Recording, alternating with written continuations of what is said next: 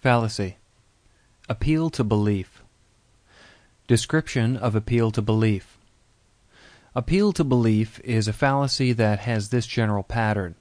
1. Most people believe that a claim X is true. 2. Therefore X is true. This line of reasoning is fallacious because the fact that many people believe a claim does not, in general, serve as evidence that the claim is true. There are, however, some cases when the fact that many people accept a claim as true is an indication that it is true.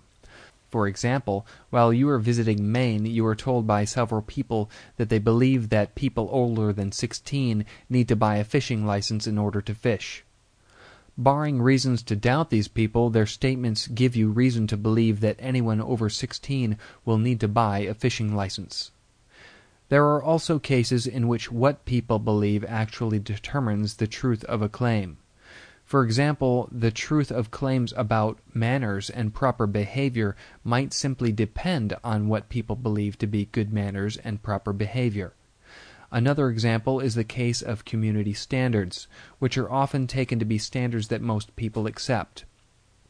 In some cases, what violates certain community standards is taken to be obscene. In such cases, for the claim X is obscene to be true is for most people in that community to believe that X is obscene. In such cases it is still prudent to question the justification of the individual beliefs. See also appeal to popularity. Examples of appeal to belief 1. At one time, most people in Europe believed that the Earth was the center of the solar system. However, this belief turned out to be false. 2. God must exist. After all, I just saw a poll that says 85% of all Americans believe in God.